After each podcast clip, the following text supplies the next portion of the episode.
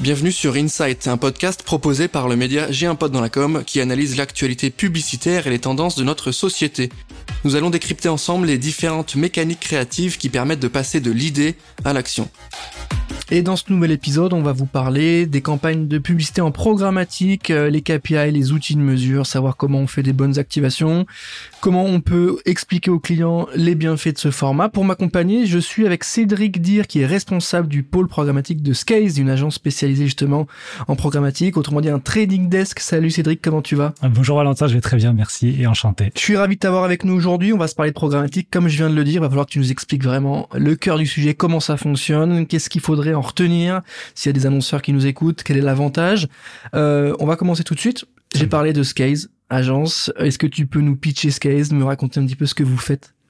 Alors, euh, Scale, c'est un trading desk omnicanal, donc ça signifie qu'on va opérer sur euh, tous les tous les formats euh, qu'il est possible d'acheter aujourd'hui en programmatique, le display, euh, format IAB, le native, la vidéo et tous les formats un peu plus exotiques, notamment le DOH, donc ce sont les, les écrans que vous trouvez dehors, la web radio depuis peu, voilà tout ce genre de tout ce genre de nouveaux formats, voilà on peut l'acheter aujourd'hui via les DSP. D'accord. T'as un secteur de clients particulier? Vous bossez avec qui? Pas spécialement. On travaille avec euh, une multitude de clients. Ça peut être euh, voilà, on, a, on travaille avec pas mal d'automobiles, euh, de l'immobilier sur des voilà sur des sur des campagnes de, de génération de, de leads la plupart du temps.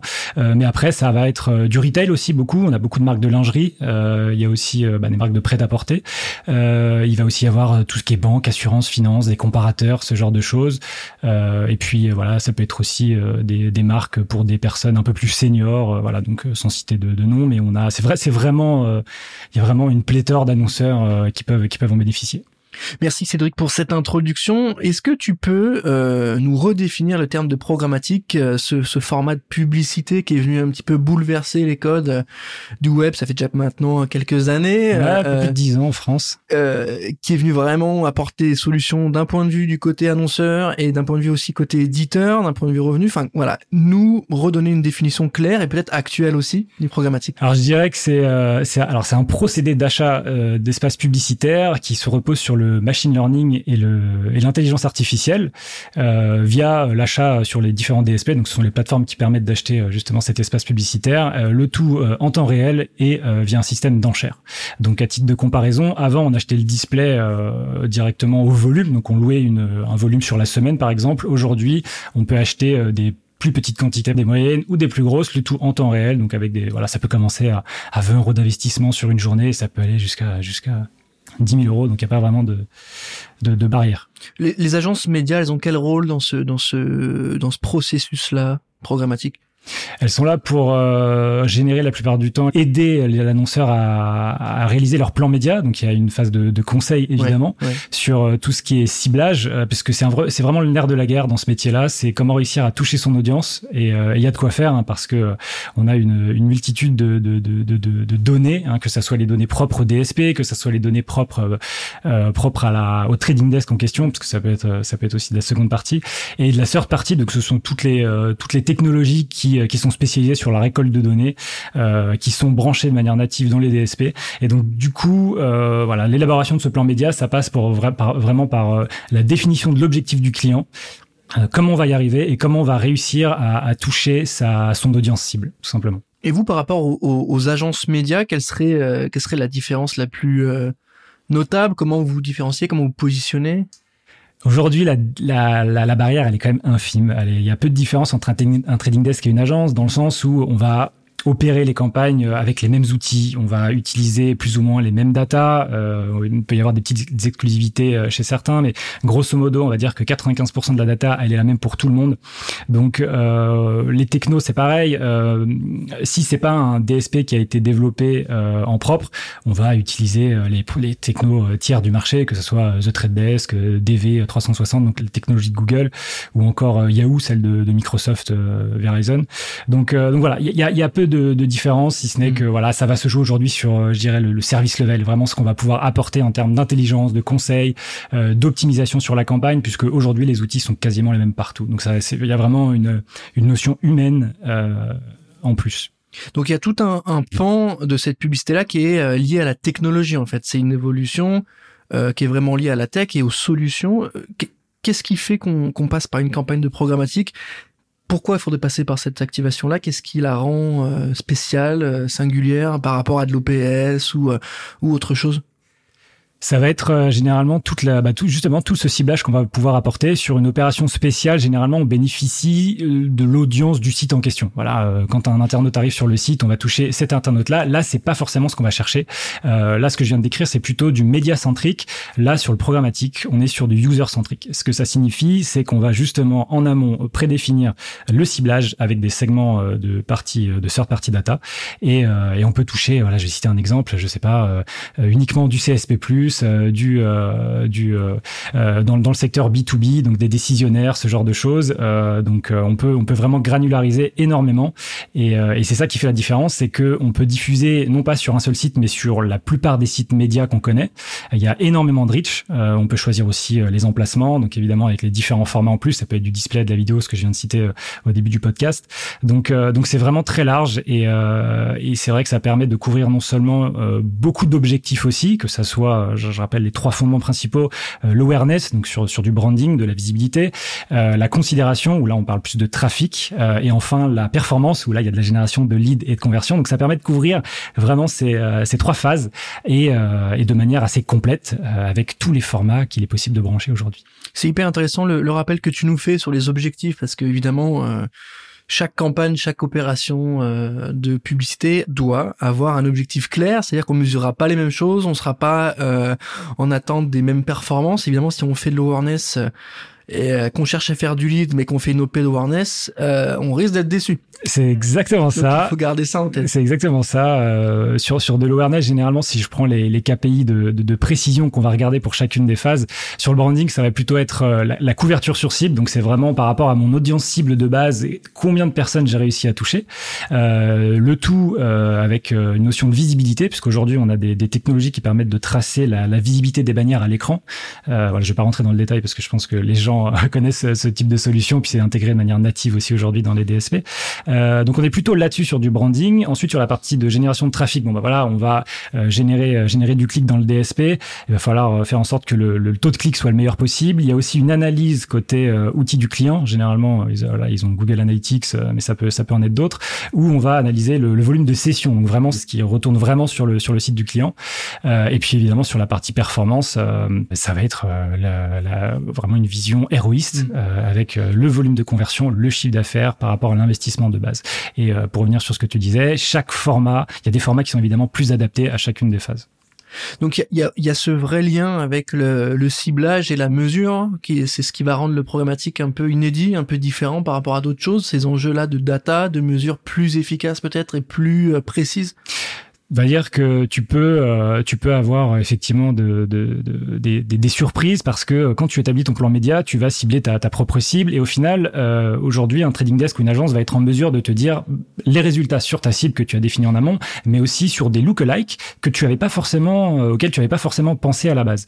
et ça, ça te permet justement de bah, d'élargir un petit peu ton, ton spectre d'utilisateurs et, et en termes de performance, oui, tu peux tu peux avoir des performances, je sais pas en termes de trafic meilleur sur une cible, euh, une autre cible qui va convertir un peu plus, de la visibilité meilleure sur encore une autre cible. Donc du coup voilà, tu, te retrouves avec un, vrai melting pot de performance et, euh, c'est euh, justement aujourd'hui quelque chose qui permet d'apporter des, informations complémentaires à tout type d'annonceurs, des choses qu'ils n'auraient pas forcément vues sur du SMA, donc Facebook, Instagram ou sur du search parce que c'est de son dispositif qui sont différents. Donc voilà, c'est vraiment très complémentaire. Sur le lookalike, tu nous rappelles pour ceux qui nous écoutent, qui découvrent un petit peu ces enjeux-là de programmatique, c'est quoi? C'est une audience qu'on n'a pas targetée en premier, mais qui a des usages ou des intérêts qui sont. Tu as un site, euh, tu, tu, tu mets tu mets des tags sur ton site. Tu as tu en fait à partir de cette audience-là, on va pouvoir retrouver des profils similaires par rapport aux personnes qui viennent sur ton site et ça te permet simplement d'élargir un petit peu ton audience. Si tu as 100 personnes sur ton site, du lookalike euh, va te permettre d'en toucher euh, voilà 1000 donc 900 de plus,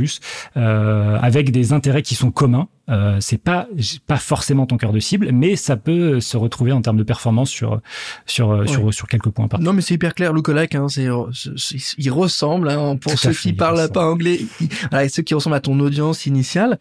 Euh, tu m'as donné différents types d'objectifs, donc qui euh, j'imagine correspondent à différents types de campagnes. Est-ce que tu as des exemples à nous donner, euh, nous expliquer un peu les différents formats? Oui, il y en a beaucoup. Euh, donc du coup, euh, généralement pour des campagnes de, de, de, awareness, on va être sur des, des, formats qui sont assez visibles, donc des formats impactants.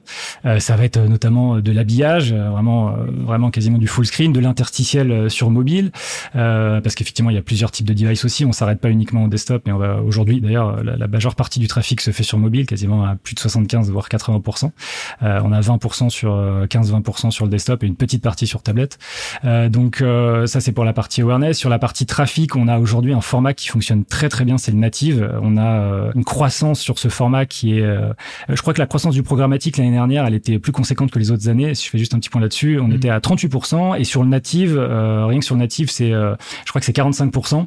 c'est la vidéo qui qui trust un peu ça parce qu'on est à 55% sur la vidéo, mais du coup le native, voilà, c'est c'est un format qui est quand même très impactant en termes de en termes de trafic. Tu nous rappelles comment il se met en scène le native advertising Ouais, alors c'est, on va dire que c'est une image avec laquelle on associe aussi du texte et c'est intégré euh, de manière euh, bah, justement native dans, dans, les, sur les sites éditeurs, de manière à ce que euh, à ce que ça ressemble un peu à la charte du site. Euh, hmm. Donc du coup, même code, même, ouais, on va dire que c'est ça. Si ça, reprend les codes d'un article. Bon, ça quoi On pense à du Taboola, ce genre de choses. Ouais, par exemple, exactement. Brain, Taboola, Ligatus, tout ce genre, hmm. de, tout ce genre de régime. Vraie question sur le native. Tu me dis qu'il performe très bien et c'est vrai. Parfois, on n'a pas des très, enfin, parfois on a des contenus qui sont pas forcément en lien avec la ligne édito et la qualité des contenus euh, plutôt en amont. Est-ce que comment on arrive à gérer ça? Comment Parce que c'est vrai que ça performe bien et en même temps, comment on garde ce, cet équilibre entre euh, bah, solutions publicitaires qui font vivre le média et en même temps garder des contenus publicitaires qui sont un peu cool. Tu vois, parce que là j'ai des exemples en tête désolé pour Taboula, tu vois, mais euh, avec des trucs un peu, un peu, un peu moyens, tu vois. Ouais, je, pense que ça dépend vraiment de la, de la typologie de chaque annonceur. Alors aujourd'hui, là, je parle au nom de Skies, mais on, fait pas ça chez nous, c'est-à-dire que c'est vraiment euh, cadré en amont avec le client. Bah, c'est pour ça que je te demande la question. Ouais, alors ça, je pense que ça, ça, ça dépend. C'est vraiment, euh, c'est vraiment des, des annonceurs qui recherchent, bah, qui ont vraiment essayé beaucoup de choses et qui en arrivent sur des méthodes un peu plus border, on va dire. C'est vrai, je, je, vois exactement ce que tu veux dire, euh, qui, voilà, qui t'amène, qui t'amène à faire du clic alors que le contenu, tu t'attends pas forcément à voir mmh. ça. Mmh. Donc, donc là, bon là c'est un autre sujet, mais effectivement euh, sur le natif, tu vas tu vas avoir, euh, tu n'as pas forcément des emplacements qui sont toujours en bas de page. Donc euh, aujourd'hui, c'est très ça se diversifie de plus en plus, et je mm. pense que justement il y a un peu plus de concurrence et ça amène à contrer un petit peu un petit peu tout ça. T'as quoi d'autre en format? Tu m'as parlé de native, du coup tu m'as parlé du coup, de native ouais, pour le trafic, habillage. Il y a du euh, pour faire du trafic et de l'awareness, on peut mettre les deux en même temps sur du rich media. Donc rich media aujourd'hui euh, sont des bannières qui sont euh, développées plutôt en HTML5. HTML5 voilà, ça permet de faire des belles animations. Tu peux intégrer pas mal de choses dedans, des modules. Tu peux mettre des formulaires dedans. tu peux avoir un effet gyroscopique sur ton téléphone pour faire bouger. Tu peux avoir une sorte de carrousel, pareil avec la souris ou ton doigt pour pour faire passer les images. ça c'est pas mal parce que ça génère du trafic et surtout ça permet de, de différencier un peu de, de tous les codes anciens du display. Mm. C'est un peu un renouveau et du coup une autre expérience. Une autre expérience, c'est surtout euh, pas Flash, pas Flash. Ça, ça, tu reviens 10 ans en arrière. La référence de Flash qui était quand même euh, très spéciale. c'est ça, c'est ça. Donc c'est un peu le, le, les codes actuels. Du coup, ça passe par le HTML5 et euh, et, euh, et voilà. Donc c'est ça, ça permet surtout une mémorisation de marque plus euh, plus importante parce que justement, tu as une, une interaction avec l'utilisateur et et c'est et c'est ce qui recherche mm. beaucoup de marques aujourd'hui. Du coup, tu vas avoir par rapport du display, bah, sur du rich media, tu as, 50% de, de, taux de mémorisation en plus sur une marque. Et puis le, le fait d'être en interaction et de, de, le simple fait de scroller ou de cliquer, quand tu un annonceur et que tu arrives à faire ça, tu as quand même gagné t'as gagné quoi. Si la personne euh... Et, euh, et, tu peux mesurer euh, du coup les clics mais aussi le taux d'interaction. Donc les swipes euh, tout, tout ce qui est propre au, format en question. Tu as des technologies aujourd'hui qui, qui permettent de le faire. Donc, donc vraiment c'est pas pas blind hein, mm. c'est vraiment tout est mesurable. Ouais. et puis pour terminer du coup sur les formats après sur tout ce qui est plus performance bon bah généralement ça va être c'est plutôt des dispositifs. On est généralement plutôt en programmatique sur du retargeting que ça soit de l'audience propre au site ou alors de l'audience qu'on ramène. Il y a plutôt une phase euh, d'optimisation euh, évidemment algorithmique, mais surtout euh, aussi humaine, puisque on va analyser sur le trafic qu'on a ramené quelles personnes sont susceptibles de rester le plus longtemps sur le site, ceux qui ont vu le plus, de pages, ce genre de choses. On va les recibler derrière. Donc voilà, tout ça, ça, ça fait partie de sur l'ensemble des phases. Il y a une, omnicanalité qui fait qu'on va pouvoir générer plusieurs stratégies pour répondre à chacun des à chacune de ces phases. C'est hyper intéressant. Les, gens qui nous écoutent, plutôt du côté annonceur, tous les feux sont au j'ai envie de dire. Euh, du côté euh, programmatique, ça donne envie, ça répond à différents objectifs. On fait pas mal de reach. Euh, c'est 100% techno, du coup tout est mesurable. Tu viens de nous le dire. Pourquoi qu'on bosse avec vous? Qu'est-ce qu'est-ce qui qu'est-ce qui fait qu'on a envie de bosser avec Skaze et que euh, y a une valeur ajoutée euh, chez vous? Bah, euh, on y a on accentue vraiment sur une partie conseil. Aujourd'hui, le marché il est en perpétuel changement. je prends l'exemple de d'il y a un an, il y a eu cette histoire de, de, CMP, là, le, le, Consent Management Platform, qui arrivait sur tous les sites, la plupart des sites en fait, qui fait que bah, tu tu acceptes de déposer tes cookies ou non, ou de ou de personnaliser. Ça, depuis depuis un an, on a énormément de conseils là-dessus auprès des annonceurs qui viennent nous dire bah, comment je peux réussir à avoir les mêmes objectifs avec ces contraintes-là. Du coup, on fait en sorte euh, de, de, bah, de, trouver des solutions, euh, de, de, de, faire de la veille pour euh, bah, justement pour mettre en place de, de, nouvelles, de nouvelles stratégies qui permettent un petit peu de, de revenir un peu sur les, sur les anciens résultats. Alors, c'est pas évident parce que c'est il y a des leviers qui ont été un petit peu plus impactés que d'autres. Euh, je pense notamment au, euh, comment dire au taux d'arrivée sur les sites. Hein. Je parlais tout à l'heure du, du, clic par rapport au nombre de sessions et cette CMP là sur les sites fait que, que du coup ça, ça, a chuté de manière drastique euh, et que les transactions du coup remontent un peu moins. Euh, forcément, les annonceurs sont toujours dans une phase héroïste et de trafic. Mmh. Donc voilà, aujourd'hui on est plutôt là-dessus. Si vous passez par Skies, tout ça, on, on, en est clairement conscient. On a mis en place une tonne de dispositifs pour pour justement pour pour pour améliorer les performances là-dessus. Donc donc voilà après euh, voilà, on est omnicanal, on a on a beaucoup de DSP, ça nous permet de proposer euh, euh, vraiment le ciblage le plus pertinent pour chacun des objectifs de campagne, de dispositifs, etc. J'ai pas j'ai pas aussi j'ai pas parlé de, de campagne hyper locale, mais mais c'est quelque chose qu'on peut mettre en place. Et comme je le disais aussi, d'expérience, on a une multitude de typologies d'annonceurs. Hein, ça s'arrête pas uniquement à un secteur en particulier. en plus de ça, on peut aussi mettre en place des campagnes hyper locales, c'est-à-dire qu'on va pas s'arrêter uniquement à une diffusion nationale. ça permet de, de, de justement d'aller toucher des euh, des, annonceurs qui ont peut-être des plus petits budgets. Hein. Je pense, voilà, vous pouvez aller euh, aujourd'hui travailler avec le boulanger à côté de chez vous. Il veut toucher uniquement la, les personnes qui passent dans sa rue pour vendre, pour vendre ses baguettes. Donc aujourd'hui, c'est quelque chose qu'il est, réalisé, qui est, est, possible de faire.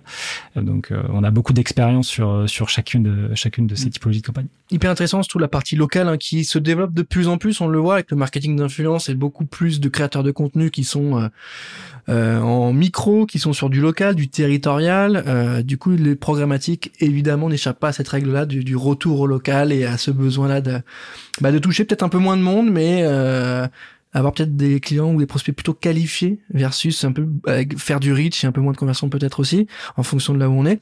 Euh, il faudrait que tu me donnes un exemple, Cédric, peut-être euh, de cas concrets de campagne que tu as en tête, full programmatique, combien marché ou qui t'ont marqué? Alors, je vais prendre l'exemple de, de, d'un annonceur, un laboratoire pharmaceutique avec lequel on travaille. Donc, c'est Expansience. Euh, donc, c'est la marque Mustela. Ils font des, des produits euh, de cosmétiques pour toute la famille et les enfants.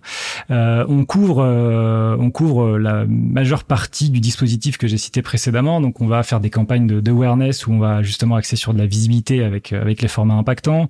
on va en parallèle générer énormément de trafic sur leur site parce que c'est voilà, il y a, il y a deux, trois, deux ans, deux ans et demi maintenant, ils ont lancé leur, leur site e-commerce. Ils étaient essentiellement vendu en pharmacie avant tous leurs produits. Et ils ont ils ont lancé ce site là du, du coup on avait des objectifs de bah, de lancement de site justement sur sur de la génération de trafic dans un premier temps puis de conversion dans, dans un deuxième temps. Et justement sur cette phase de conversion on, on active euh, les leviers les, les, plus pertinents pour ça. Euh, et donc ça passe par euh, bah, tous les formats que, que, que, que j'ai pu citer, du display, de la vidéo, de l'habillage. On va mettre en place aussi euh, des synergies avec d'autres euh, d'autres leviers, notamment euh, Facebook et Instagram et Pinterest, voilà, qui, qui gèrent aussi, bah, qui, qui sont aussi gérés sur cette campagne-là.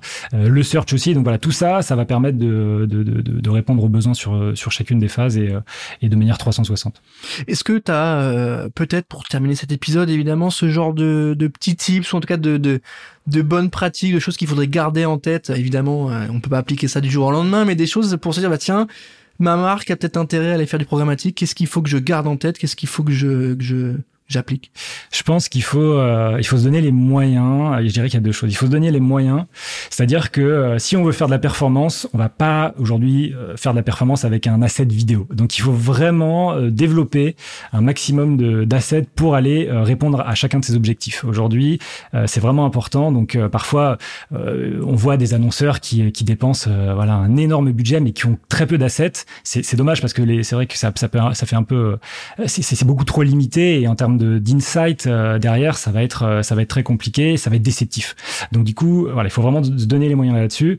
la deuxième chose, c'est qu'il faut se laisser le temps. Il faut se laisser le temps en programmatique si on veut faire de la, performance notamment. Je reviens là-dessus. c'est pas en, une semaine qu'on va réussir à les avoir. On a vraiment vraiment une notion de fil rouge et j'insiste sur sur ce dispositif-là. Donc c'est pas quelque chose sur de la performance où on va avoir un retour en, deux semaines.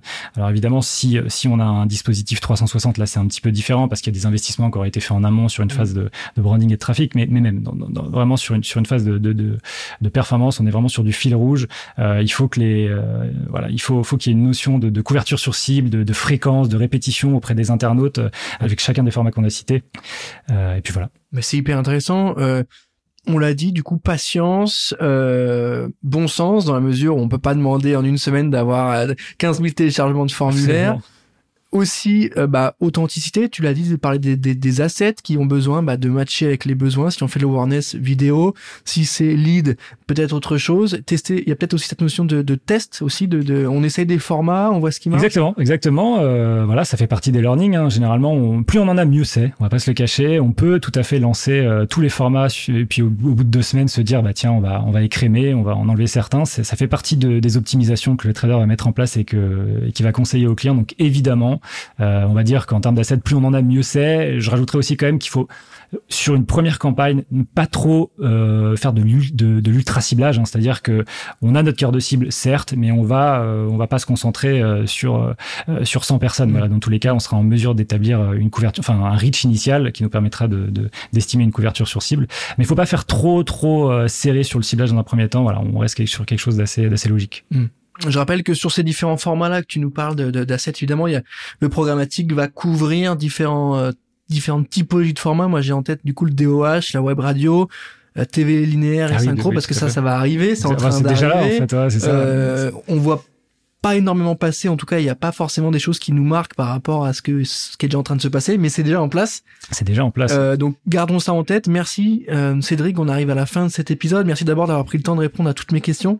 C'est moi qui te remercie Valentin. On aurait pu encore une fois passer plus de temps là-dessus parce que je pense que programmatique, gros gros sujet, grosse problématique, grosse thématique à creuser. Euh, en tout cas, merci d'avoir pris le temps, Cédric. Euh, je rappelle que tu es responsable euh, du pôle programmatique de l'agence Skaze, qui est agence digitale Trading Desk, qui a évidemment une page dédiée sur J'ai un pote dans la com. On vous invite à aller checker tout ça, à regarder les articles de fond, les interviews, les actus de l'agence. Moi, je vous dis merci de nous avoir écoutés. Euh, je vous demande de mettre 5 étoiles sur Apple Podcast parce que c'est toujours bon pour le référencement. Et je vous dis à très bientôt pour un prochain épisode d'Insight. Ciao